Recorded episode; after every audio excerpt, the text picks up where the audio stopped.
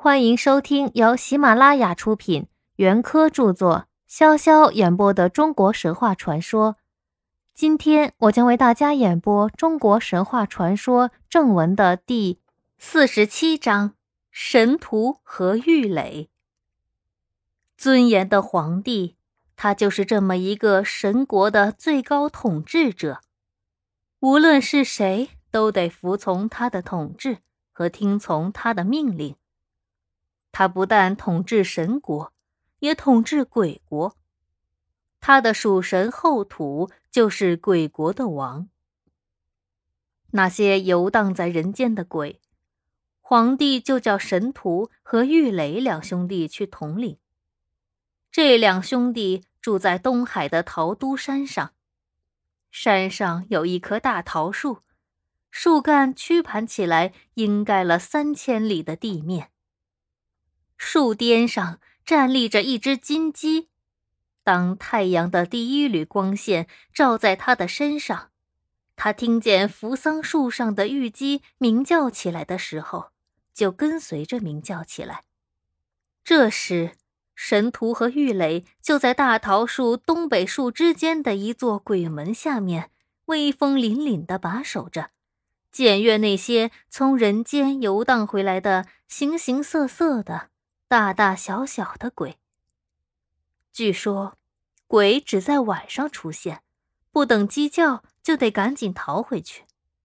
若是发现鬼当中有哪个特别凶恶狡猾，在人间妄自残害了好人回来的，两弟兄马上就会给他个不客气，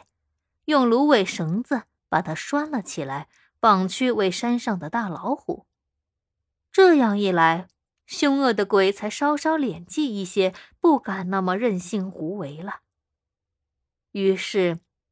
后世人们就在大年三十这天晚上，用桃木雕成两个神人，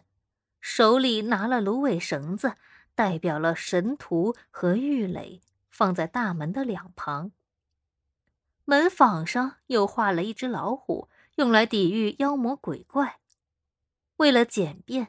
也有把弟兄俩的相貌画在门上，或把他们的名字写在门上的，据说也有相同的功效。